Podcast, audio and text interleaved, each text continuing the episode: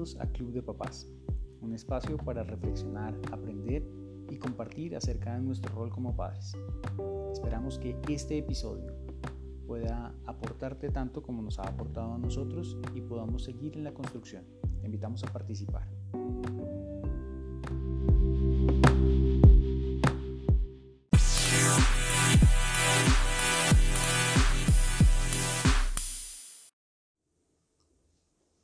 El desarrollo de su niño. Orientación hacia Dios. Cuando era un estudiante universitario me expuse por primera vez a la navegación de botes en vela. Recuerdo mi asombro al comprender que la dirección de la nave no está determinada por la dirección del viento, sino por la orientación de la vela. En un sentido, la orientación hacia Dios es como la vela en la vida de un niño. Cualquiera que sea la influencia formativa de esta vida, es la orientación hacia Dios de la determinada respuesta del niño a sus influencias formativas. Proverbios 9, 7 al 10 contrasta las respuestas del hombre sabio y el necio a la reprensión y a la instrucción. El que corrige el burlón se gana que lo insulten, el que reprende al malvado se gana su desprecio. No reprendas al insolente, no sea que acabe por odiarte. Reprende al sabio y te amará. Instruye al sabio y se hará más sabio enseña al justo y aumentará su saber. El comienzo de la sabiduría es el temor del Señor. Conocer al santo es tener discernimiento. El último versículo nos ayuda a ver lo que determina, en última instancia, si el niño va a responder como un necio o como un sabio. Es el temor de Dios el que lo hace a uno sabio y es la sabiduría que resulta del mismo lo que determina cómo uno responde a la corrección. Orientación hacia Dios. Todo el mundo es esencialmente religioso. Los niños son adoradores y adoran al Señor o adoran ídolos. Nunca son neutrales. Sus hijos evalúan todas las experiencias de la vida por un filtro religioso. Romanos 1, 18 y 19 dice, Ciertamente la ira de Dios viene revelándose desde el cielo contra toda impiedad e injusticia de los seres humanos que con su maldad obstruyen la verdad. Me explico. Lo que se puede conocer acerca de Dios es evidente para ellos, pues Él mismo se lo ha revelado. Todo el mundo tiene la revelación clara de parte de Dios acerca de la verdad, pero los impíos suprimen esa verdad y no reconocen ni se someten a las cosas que Dios ha hecho claras. Pablo sigue diciendo que aunque ellos conocen a Dios, no le glorifican, sino que se hacen vanos en sus razonamientos y, por ende, adoran ídolos. En el lenguaje de Romanos 1, su Hijo responde a Dios por medio de la fe o suprime la verdad con injusticia. Si responden a Dios por la fe, encontrarán satisfacción conociendo y sirviendo a Dios. Pero si suprimen la verdad con injusticia, adorarán y servirán la creación en vez de al Creador. Este es el sentido en el que uso el término orientación hacia Dios podemos pensar que una persona tiene dos caminos a escoger. Uno, donde tiene una relación con Dios y Dios tiene una relación con él. O la otra, donde la persona se inclina hacia los ídolos. La flecha en dirección hacia Dios indica la orientación de su corazón. Él quiere conocer y servir mejor a Dios. La flecha que viene de Dios indica la actividad inicial y sustentadora de Dios para este hijo suyo. La división inferior entre una y otra de las figuras muestra a una persona envuelta en idolatría. La persona en idolatría se postra ante las cosas que no son Dios y que no pueden satisfacer.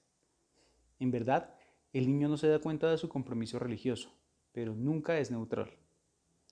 Hecho a la imagen de Dios, ha sido diseñado con una orientación a adorar. Aún como niño, él adora y sirve a Dios o a los ídolos. David nos recuerda esto en el Salmo 58.3, que dice, los malvados se pervierten desde que nacen. Desde el vientre materno se desvían los mentirosos. Las palabras del Salmo 51.5 son aún más familiares. Yo sé que soy malo de nacimiento, pecador me concibió mi madre. Estos versículos son muy instructivos. El niño es pecaminoso y travieso estando en el vientre y al salir de él. A menudo se nos dice que el hombre se hace pecador cuando peca. La Biblia enseña que el hombre peca porque es pecador sus hijos no son neutrales, aun cuando están en el vientre. Una de las razones para disciplinar a los hijos declara que la necedad es parte del corazón juvenil pero la vara de la disciplina la corrige. Proverbios 22:15. Este versículo afirma que hay algo malo en el corazón del niño que requiere corrección, y el remedio no consiste en cambiar la estructura del hogar solamente, sino enfrentar el corazón. El corazón no es neutral. Como no hay lugar para la neutralidad, sus hijos adoran a Dios o a los ídolos. Estos ídolos no son pequeñas estatuas, sino los ídolos sutiles del corazón. La Biblia usa términos como el miedo a los hombres, los deseos malos, la lujuria y el orgullo. Los ídolos también incluyen la conformidad al mundo, una mente terrenal y poner nuestros afectos en las cosas de aquí abajo. Lo que tenemos en mente es cualquier motivo, deseo, necesidad, meta, esperanza o expectativa que gobierna el corazón del niño y debemos entender que estas cosas no necesitan ser expresadas para que estén presentes. Cuando sus hijos lidian con las experiencias de la niñez, lo hacen desde una orientación hacia Dios. Responden a la vida como niños de la fe que conocen, aman y sirven a Dios, o responden como hijos de la necedad y de la incertidumbre, que no le conocen ni le sirven. El punto es que ellos responden. No son neutrales ni son la suma total de lo que usted y yo ponemos en ellos. Ellos reaccionan a la vida, ya sea desde un pacto de fe verdadero o desde un pacto idólatra de incredulidad. ¿A quién adorará un niño? Es imperativo estar claro en este asunto. La crianza no consiste en proveer buenos estímulos ni crear una atmósfera hogareña constructiva y una intención positiva entre el niño y sus padres. Hay otra dimensión.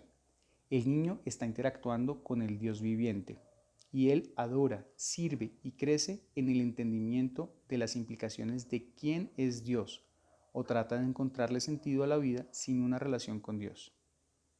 Si él vive como un necio diciendo que en su corazón no hay Dios, tal persona no cesa de ser un adorador, sino que simplemente adora aquello que no es Dios. Parte de la tarea de ser padre es pastorear al niño, como una criatura que adora llevándola a aquel que es el único digno de su adoración. La pregunta no es ¿adorará? sino ¿a quién adorará? Implicaciones para la crianza. Este asunto separa esto de la mayoría de los libros acerca de la crianza de los hijos. La mayoría de los libros acerca de la crianza están escritos para ayudarle a hacer lo mejor posible para proveer a su hijo influencias formativas, constructivas. Todas las sugerencias y las ideas creativas se enfocan en producir las mejores influencias formativas, consistentes con la Biblia, con la esperanza de que el niño responda a ellas y salga bien. No estoy exponiendo solamente algunas ideas acerca de las escrituras bíblicas para la vida, sino propuestas para pastorear al niño alcanzando su corazón. Recuerde Proverbios 4:23. La vida fluye del corazón. La crianza no debe ocuparse solamente con las influencias formativas positivas, sino que debe pastorear el corazón. La vida se desborda del corazón. Estoy interesado en ayudar a los padres a participar en una batalla mano a mano en el campo de guerra más pequeño del mundo, el corazón del niño. Usted necesita lidiar con sus hijos como criaturas creadas a la imagen de Dios. Ellos encontrarán la felicidad y la satisfacción solamente al conocer y servir al Dios viviente. La tarea que enfrenta en la crianza de los hijos se enfoca siempre con ambos asuntos descritos en los diagramas. Usted quiere proveer las mejores influencias formativas para sus hijos y quiere que la estructura de su hogar provea la estabilidad y la seguridad que necesitan. Además, quiere que la calidad de las relaciones en su hogar refleje la gracia de Dios y la misericordia para pecadores caídos que el carácter de Dios muestra, y que el castigo dado sea apropiado y refleje lo que Dios Santo piensa del pecado. También quiere que los valores de su hogar sean basados en la Biblia y quiere encontrar el flujo de los eventos para que no haya un hogar caótico, sino bien estructurado. En resumen, quiere proveer una atmósfera saludable y constructiva para su hijo. Cuando todo esto sea dicho y hecho, esas cosas, con la importancia que tienen, nunca dirán la historia completa, pues su hijo no es meramente el producto de estas influencias formativas. Él reacciona a ellas de acuerdo a la naturaleza de las decisiones del pacto que hace. O responde a la bondad y la misericordia de Dios en fe, o responde en incredulidad.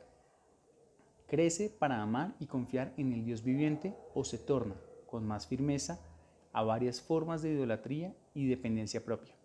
La historia no incluye solamente la naturaleza de las influencias formativas en la vida, sino cómo ha respondido a Dios en el contexto de estas influencias formativas. Como la orientación del corazón del niño hacia Dios determina su respuesta a la vida, usted no debe llegar a la conclusión de que sus problemas son simplemente falta de madurez. El egoísmo y la rebelión contra la autoridad no desaparecen con la edad. Esas cosas no desaparecen con la edad porque no reflejan inmadurez, sino que reflejan la idolatría del corazón de su hijo. Alberto era un niño engañador. Él se escapaba de su padre a escondidas y mentía, aun cuando no le era ventajoso. A menudo robaba dinero de sus padres. Su padre insistía en interpretar su conducta como problema de inmadurez. El papá estaba en lo cierto con relación a la inmadurez de Alberto. Él era inmaduro, pero esa no era la razón por la que no se podía confiar en él.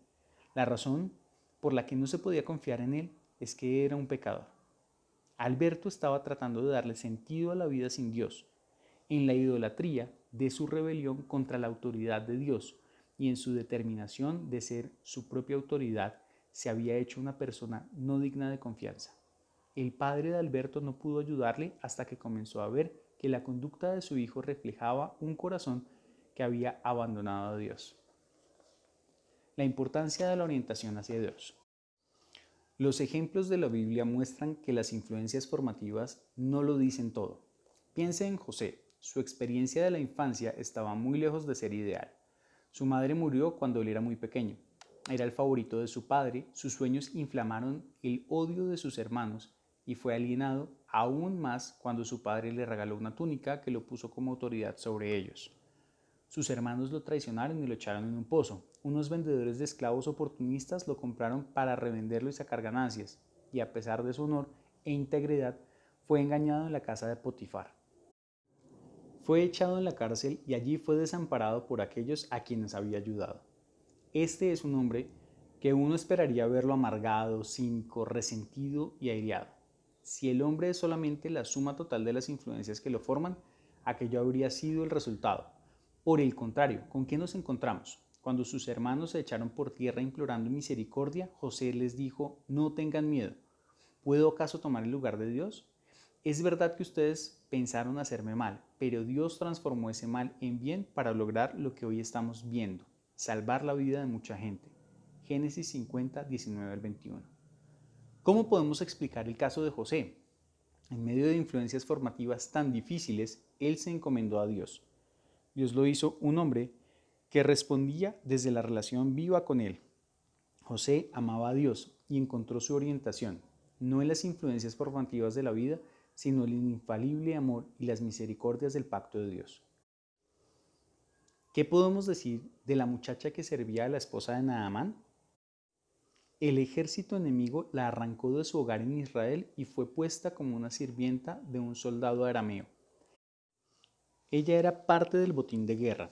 Las influencias formativas de su vida estaban muy lejos de ser ideales, pero aún así fue fiel al Señor.